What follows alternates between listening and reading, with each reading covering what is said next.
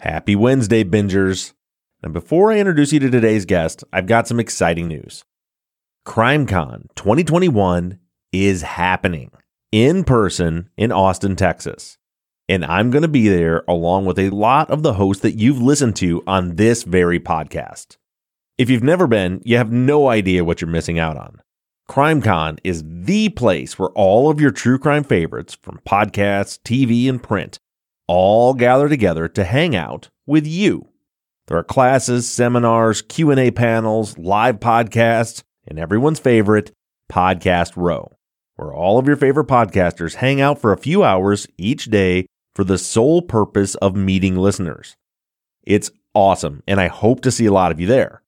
So, dust off those selfie sticks and join me and damn near every other true crime podcaster June 4th through 6th in Austin, Texas. They even gave me a promo code to share with you that'll save you 10% off your ticket price. So here's what you got to do go to crimecon.com and click register now. Now you're going to see that the tickets are waitlisted. That's just because with the ever changing restrictions, they just don't know how many people will be able to attend yet. So they're having people get on a waitlist. And then as they release tickets, they're going to be issued on a first come, first serve basis based on when you join the waitlist. So if you want to go, join the wait list now. They're not going to charge your card unless they have a ticket for you. And when you check out, enter my promo code RUFF for 10% off. That's my last name, R U F F, RUFF, for 10% off. Hopefully, I'm going to see a bunch of you there to share some cheap beer and expensive bourbon with me. And now, let me tell you about today's show. I'm joined by a woman who has done it all. She's a writer, a private investigator, a TV personality, and now a true crime podcaster. She's the host of the Red Collar Podcast, the extraordinarily talented Catherine Townsend. The internet's full of true crime podcasts. More and more are added to the list every day. Figuring out where to start or where to go next can be overwhelming. But have no fear, I'm here to help. I'm Bob Ruff, and this is the place to find your next true crime binge.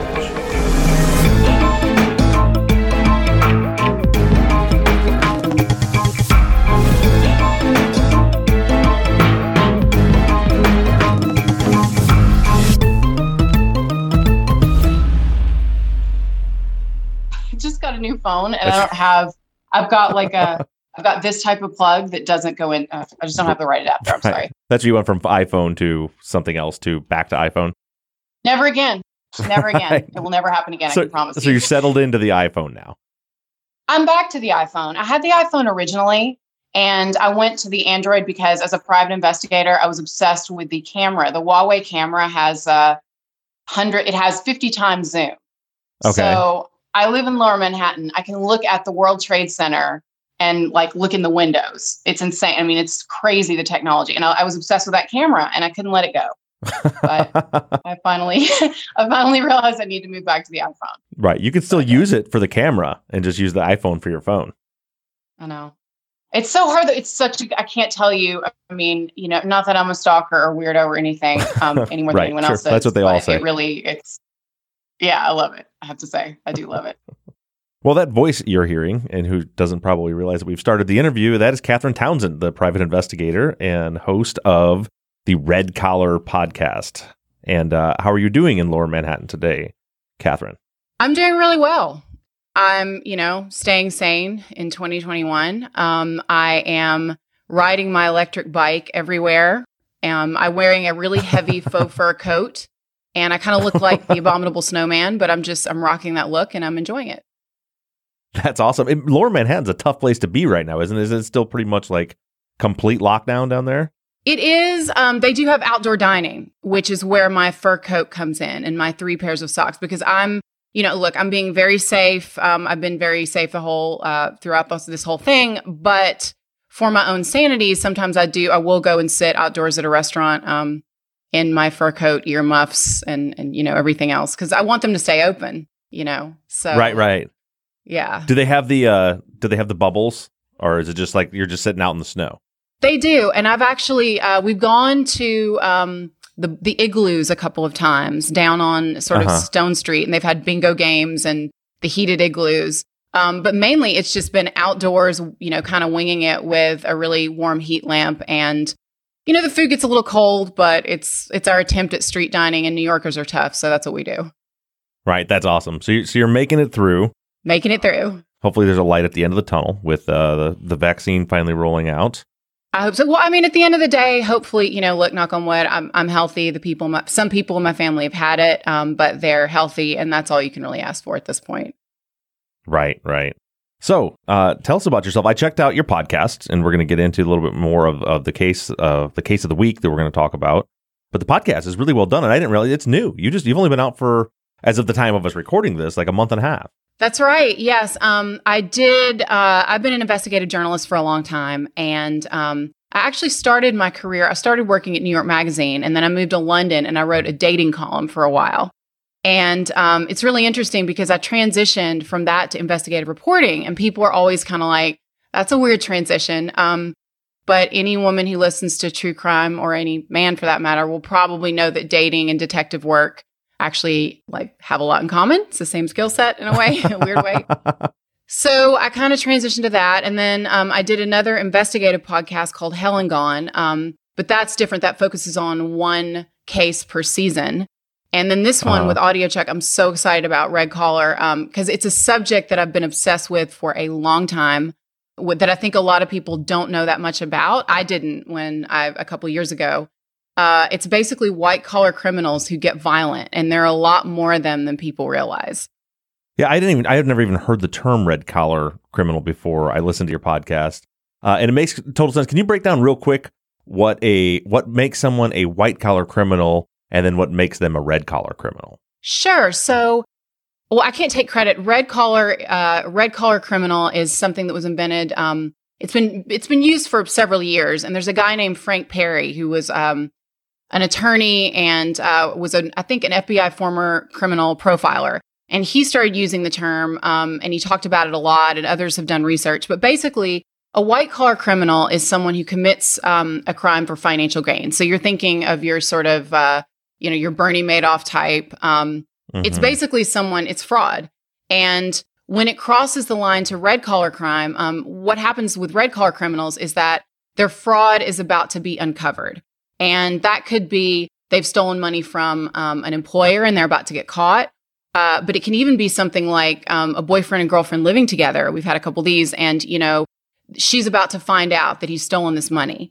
And so in that in that moment when they feel like they're backed into a corner, uh, red collar criminals lash out with extreme violence. And again, we often think of white collar crime as like the mild mannered accountant, you know, the person who works at the bank. But actually, I mean, when someone gets confronted with the fact that they've stolen money, I mean, they kill and and they often will turn on the people who are closest to them. So friends, family, the business partner they've known for 20 years, um, things like that.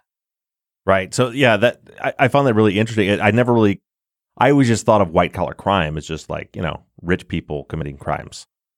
That well, that's another big myth um, that I've been learning about. So you know, we often think about exactly as you said. We're thinking, oh, it's someone stealing from a bank or a hedge fund, but actually, so many white collar crimes are committed against. You know, it'll be like it'll be sort of a boyfriend girlfriend living together, and maybe he's you know taking money out of her bank account. Um, we've had people who um, would forge documents, and in the case we we're going to talk about today, Chris Porco, he was forging all these bank documents and his parents were figuring out that he's stolen all this money from them. Um, and often they'll be lying to sort of cover their tracks. And it's right in the moment when the lie is about to be uncovered, when uh, their victims are at, you know, in the most danger. And to your point, because a lot of the victims don't associate like uh, financial fraud with murder, they'll they'll confront the person who's stealing from them. And unfortunately, a lot of times when they confront them, um, only one person walks away from that confrontation. Um, and it's it's really amazing to me that you know we have no problem as a society uh, sort of imagining like someone who someone walks in a convenience store they need money you know the robbery goes wrong and they end up shooting the person and we sort of can grasp that but we don't think about like someone stealing money from our bank account we confront them and they're going to kill us i mean it's just not something i don't know i don't know why maybe we think white collar criminals are less violent but they're not necessarily less violent Right. It's like people don't don't recognize the threat, the physical threat that may be connected to the financial threat. Exactly, and it's a very real threat. And I really hope when I when I did uh, some of these cases, in so many of these cases, you would have people who were, uh, for example, business partners or friends who'd gone into business together, and they've known each other for twenty years, and you know, they figure out there's theft happening. And so they decide to confront the person, never thinking, thinking, oh, I'll let them pay it back. Like it's not, it's not that big a deal. It's not worth killing over. And unfortunately, um, someone, these sort of narcissistic, um, kind of psychopathic personalities don't see it that way. They, they're cornered, they're, you know, they're caught and they lash out. And I mean, in one case, um, the McStay family case, um, a guy killed four people, four members of a family over some stolen money which by the way he'd already stolen and and what was the guy you know what was the victim going to do he's probably going to sue him to get it back probably wouldn't get it back so i think people ask the wrong question i think they ask well what does the person gain from this murder and you know the answer seems to be not very much but we have to ask like what are they going to lose you know they're going to lo- they might they, they're going to lose their sort of um, standing in the community they think they're going to lose their job um, and their money and they will just they don't take it well right so you're a little bit of your background. Again, you, you gave us a little bit of background here that you were an investigative journalist. Uh, you said you're a licensed private investigator. I am. How did you get into this this line of work? I, you know, did you grow up like I want to be a detective, or yes. was this something you chose? It, that's the case. All right, expl- tell me your background. How did you get to where you're at? I wanted to be okay. I had three goals. I wanted to be a writer um, you know, journalist, writer. I wanted to, uh, I wanted to investigate things, and I wanted to live in Paris at some point. Um, I've done all three of those things, so um, you know, I feel pretty happy nice. with that. Um, I, uh, I think the mystery. I mean, ever since I was a kid, I was like making up fake cases, and I would have these case files, and I had a little basset hound that I rolled around on wheels, and like would solve. I was like following the neighbors, and I mean, I, I yeah, I was always into it. Then I would read Nancy Drew and the Hardy Boys and things like that. And when I grew up and I started writing uh, feature stories uh, for magazines and things, I, I sort of, I was always interested in interviewing people, finding out what made them tick in any setting, whether it was like a cocktail party or, you know, an investigation, and sort of just just figuring out the story, you know, just digging into it. And that's how I got started in journalism. And then later, um, when I moved, uh, I was living in London working for a newspaper there, and I moved back to California I wanted to be an investigative journalist, but they're like, you're the dating columnist. Like, what are you talking about? You can't do that. So right.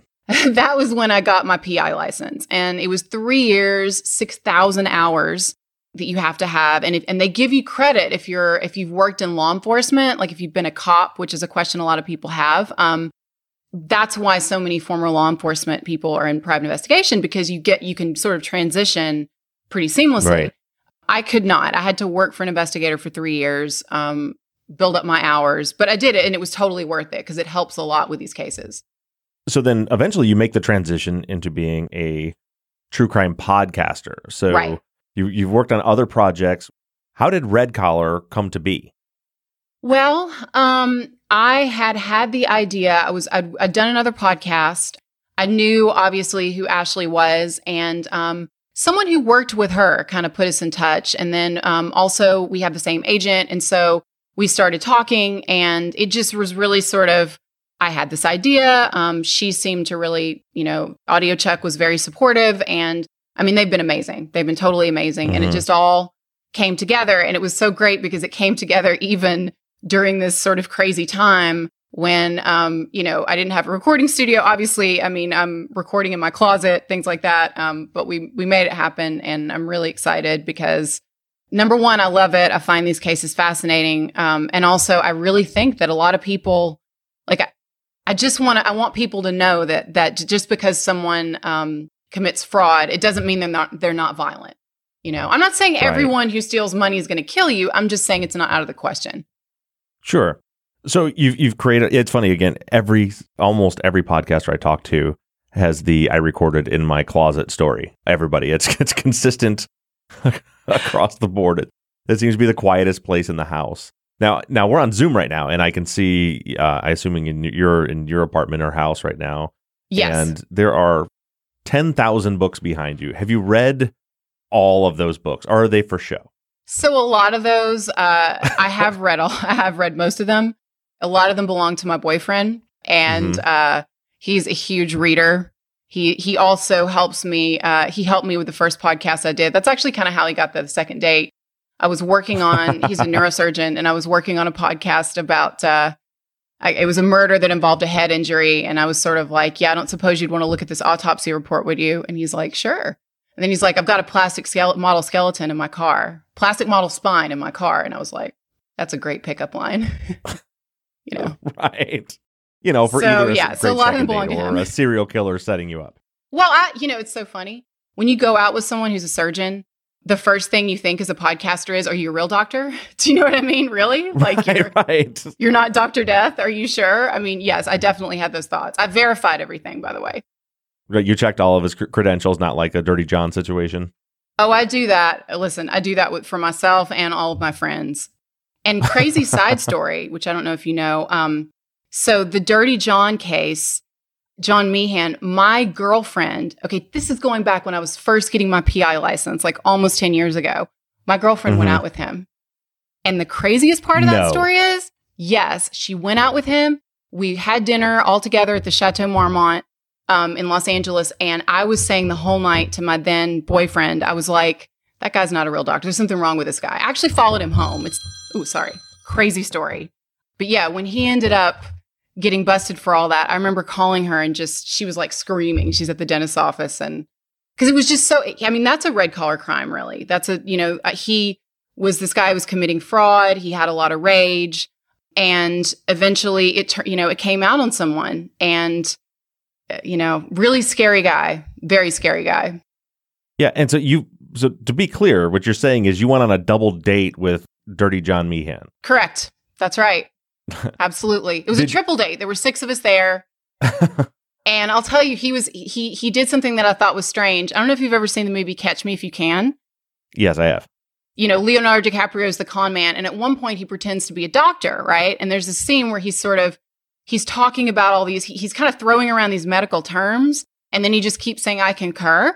And there was this moment in the dinner. Right? Um, first of all, he showed up in the scrubs. Okay. And as someone who not only has gone out with a doctor, but is so many members of my family work in medicine, they're either nurses or doctors. That's just not something that you do. You don't wear scrubs and, and they're kind of worn on the bottom. You, that's weird. And then he started talking about like, he's supposedly an anesthesiologist and he knew a lot about, but he was just talking way too much about it. Doctors don't talk about like the pressure of gas in their operation at dinner. It's it's weird, and that's what first made me kind of, you know, think it was strange. how uh, how long did your friend date John Meehan, or was that a one time thing? No, she went out with him for like a month, and in that time, he was telling her, um, you know, he was trying to get really serious with her, and then I ended up finding his criminal record, showing it to her. So she broke up with him. And um, I actually wrote an article about this a while back. She broke up with him, and then it wasn't, I think it was like a few months later, he started dating Deborah. So, and it was a horrible feeling at the time because I remember thinking this guy is like a wrong one and he's going to do something bad to someone. But, but there's nothing you can do. Do you know what I mean? He hadn't really stolen anything Right. from her. There was just nowhere to go with it. God, that's so crazy. That like, what a small world. yeah. All right, so uh, that's an interesting enough case, but we have another case to talk about. Your episode was titled "The Preppy Axe Murderer." Yes. Uh, very clever, by the way, because it's it's very uh, on point and accurate.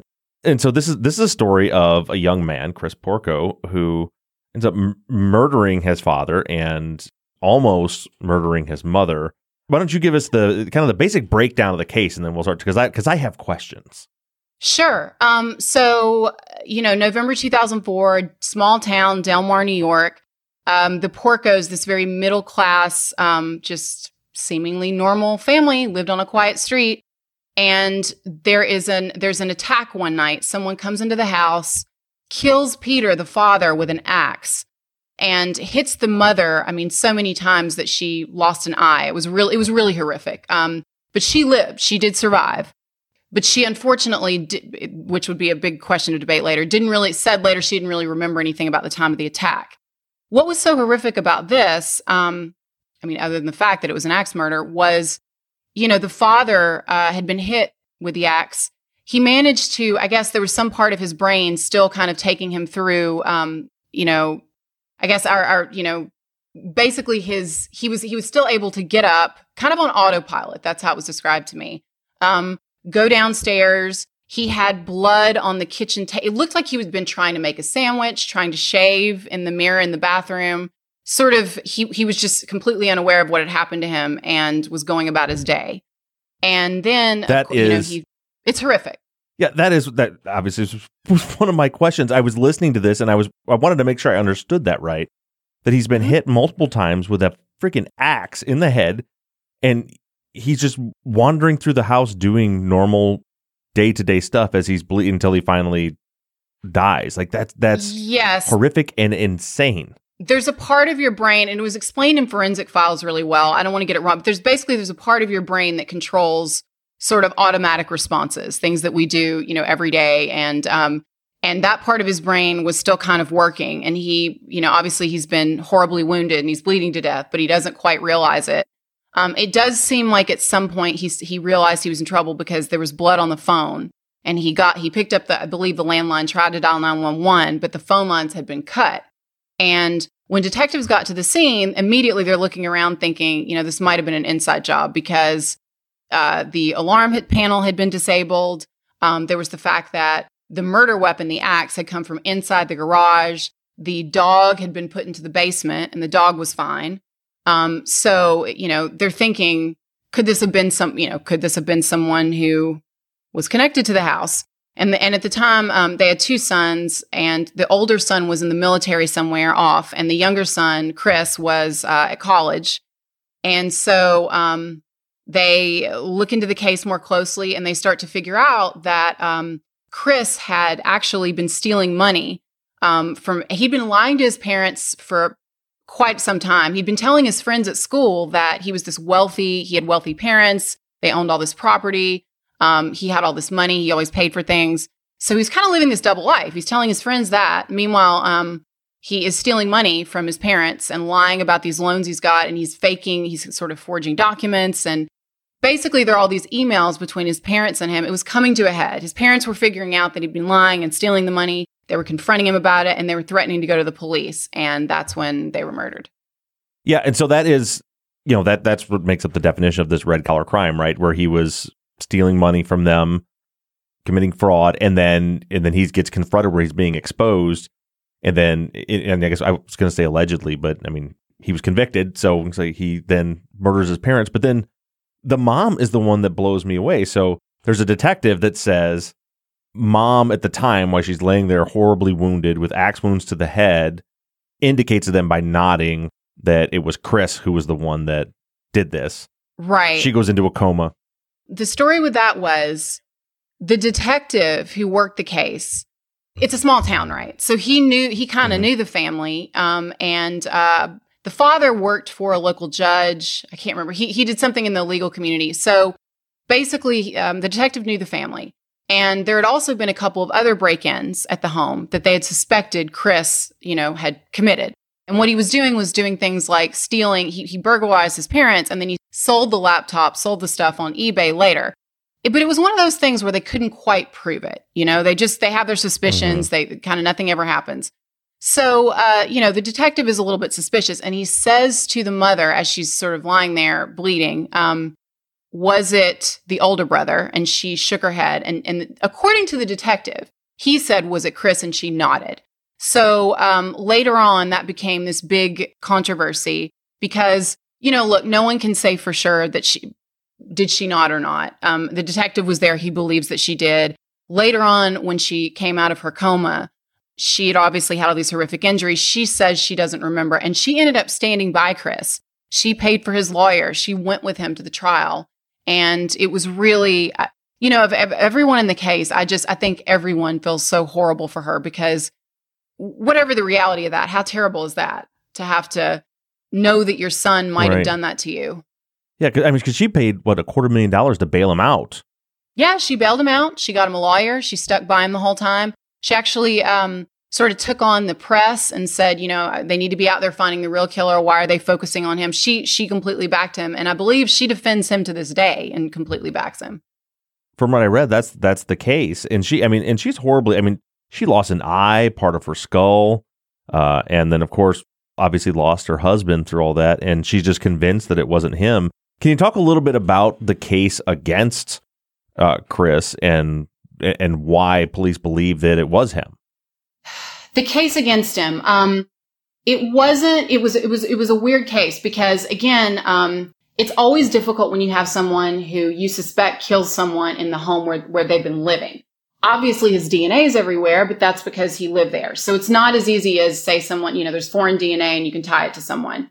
So they really have to focus hard on the motive. And the detectives in this case, they, you know, look, they made some mistakes and, and Frank Perri, this, you know, who's researched red collar crime. The reason that I talk about this case a lot is because he chose this case as one of the sort of um, ones he used to illustrate red collar crime because, all right, police bring Chris in. And at this point, they think that he might have done this.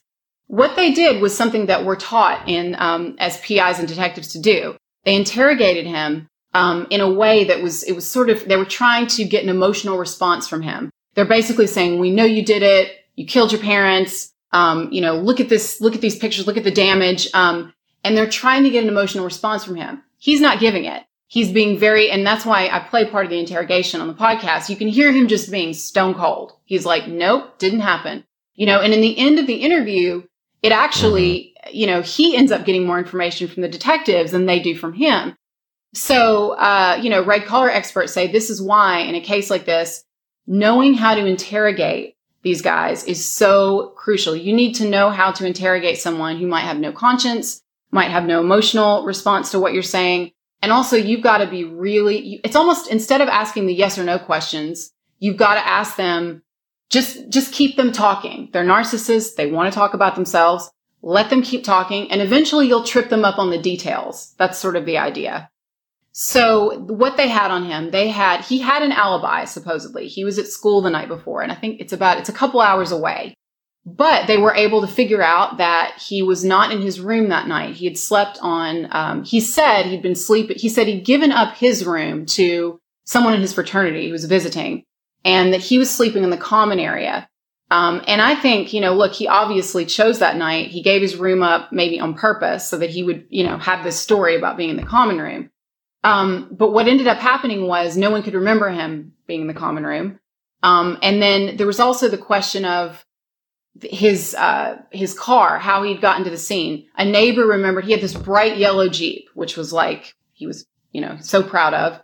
A neighbor said they'd seen the Jeep, and there was also surveillance footage of a Jeep that looked like his going through, you know, the E-ZPass lanes.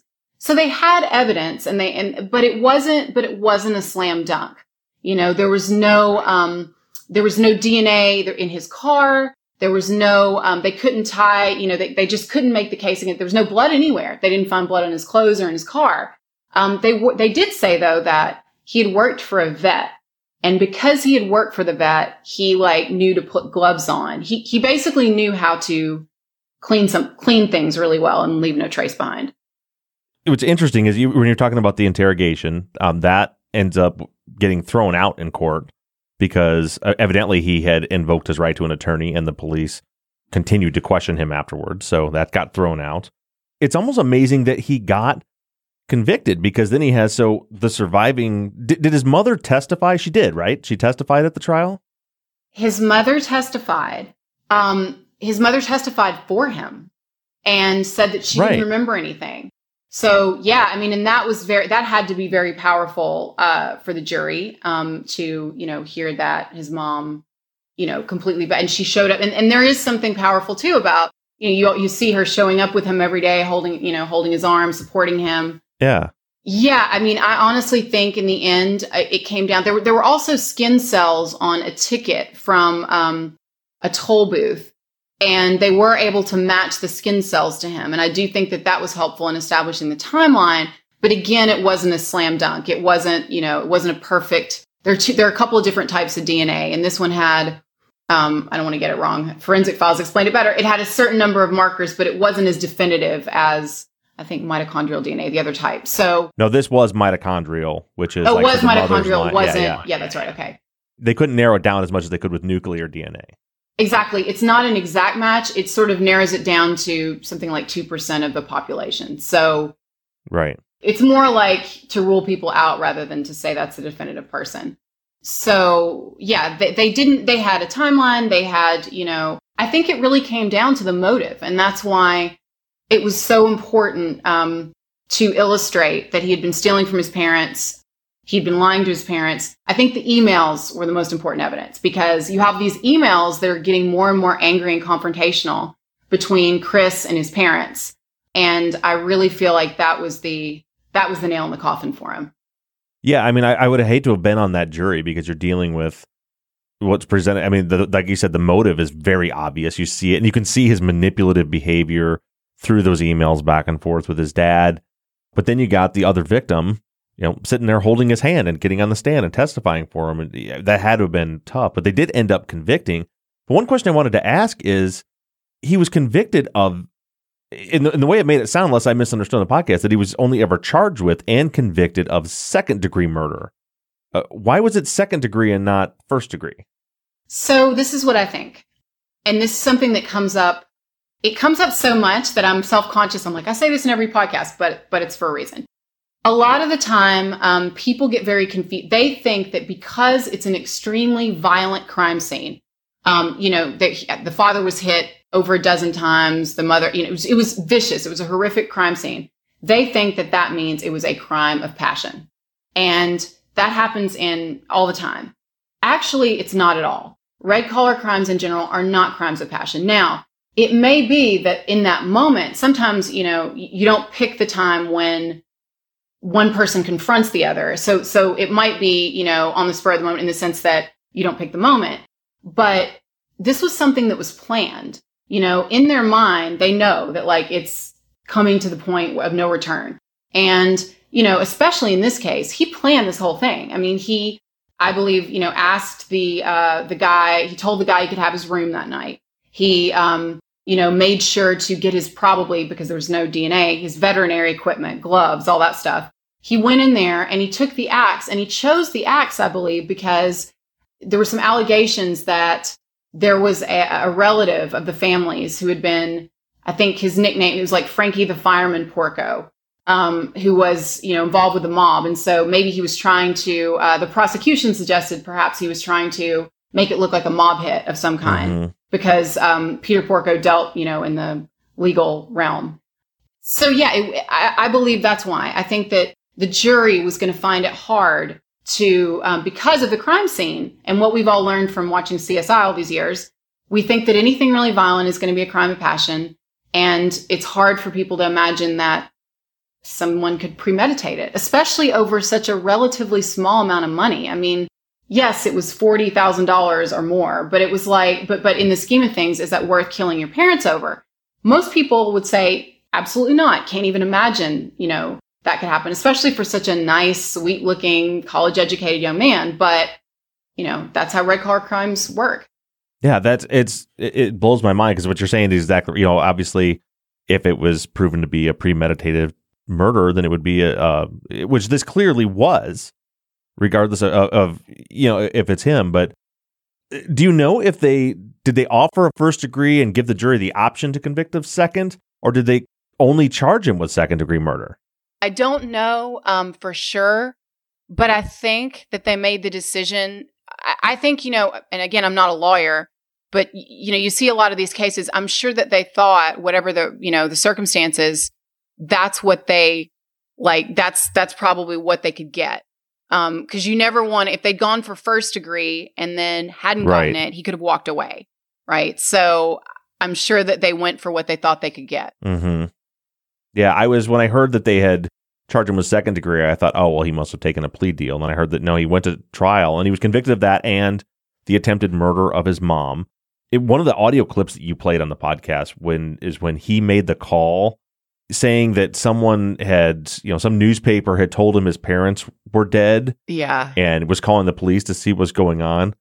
It's like, are you fucking kidding me? Listen, like, did anybody, of course, by then I think yeah. the police already did suspect him, but it's like, this is the weirdest phone call I've ever heard in my life. It was so, and it was like, you could, you could almost hear him like tripping up, like where he almost would like give a detail he shouldn't know and then be like, oh, well, I, I mean, I don't know how they were killed. So, ah, that was such a creepy phone call. It was so creepy. And it was very, it, you know, it's overused in the podcast and in the true crime world, but it is, when you say chilling, Your hairs stand up. They really do. It's like he sounds like he's ordering food. It's it's like, you know, he's like, "Hey, um yeah, I heard my parents might have been murdered." I mean, it's just there's zero emotion, there's zero anything. And, you know, and, you, and, and I'm not, you know, again, I mean, I'm not writing. I, I think a lot of times people judge everyone's reaction, people handle things differently, but it was just, he had this absolute lack of emotion throughout, you know, talking to the police, throughout all of it. Um, this very flat, uh, you know, just attitude. And then it, what was also really creepy uh, is the fact that he was asking about his mother, right? And of course, at the time, you're thinking, oh, it's concern, but he's, I think, you know, many people believe he was asking about his mother because he wanted to know when she was going to die, if she was dead yet, if she could possibly survive, you know? Which is also very creepy. Yeah, and that was that was the, all those little, you, you know, he never did trip up, but you could hear him almost like, you know, and, and he was like very clearly stating things like, I don't know if my mother is alive. So is that where you know it was just very very strange. Um, but the the podcast was put together brilliantly. The sound design is fantastic. I love the way you mix in in your voice. You have an amazing podcast voice. Uh, I, I was really enjoyed it. I feel like there's like it's almost like this New York and maybe a little bit of Southern in there. Are you from the South, or oh, was I imagining? Things? Yeah, yeah, yeah. No, I'm from Arkansas, and uh, I haven't lived there in a long time. But yes, it's in there. It comes out more like when I'm really passionate about something, um, or when I'm drinking, or when you know, d- different times, depending on who I'm talking to.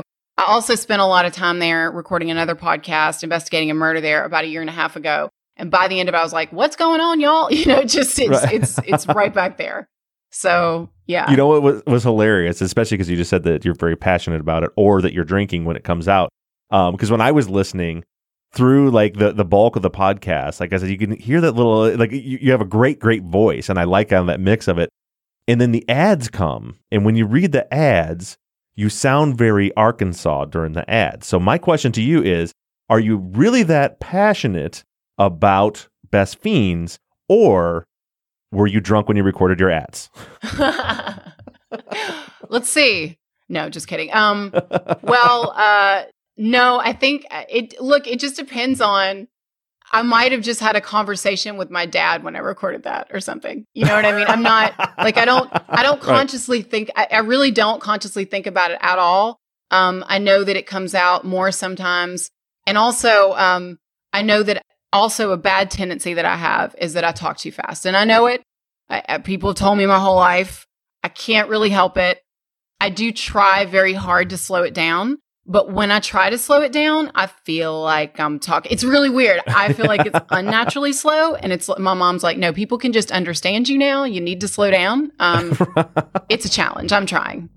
Well, I think you're a brilliant speaker and it's a brilliant podcast. The podcast is called Red Collar and our guest name is Catherine Townsend. And thank you so much, Catherine, for joining us. And all of you listeners, go check out Red Collar. Could be your next true crime binge.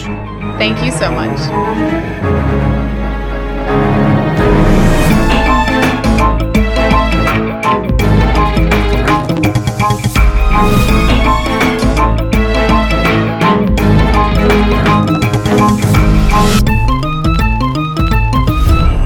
True Crime Binge is an NBI Studios production and is distributed by Audioboom. Produced and edited by Mike Bussing. Music and artwork by Shane Yoder of PutThemInASong.com.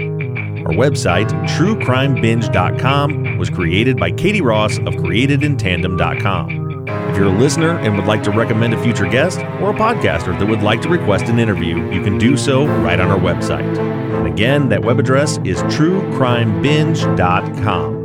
If you're enjoying the show, please do me a huge favor and take a minute to rate and review us on iTunes or whatever platform you're using to listen. And make sure you give us a follow on social media. We can be found everywhere at True Crime Binge. Thank you so much for listening, and make sure you tune in next Wednesday morning for another podcaster, another case, and another True Crime Binge.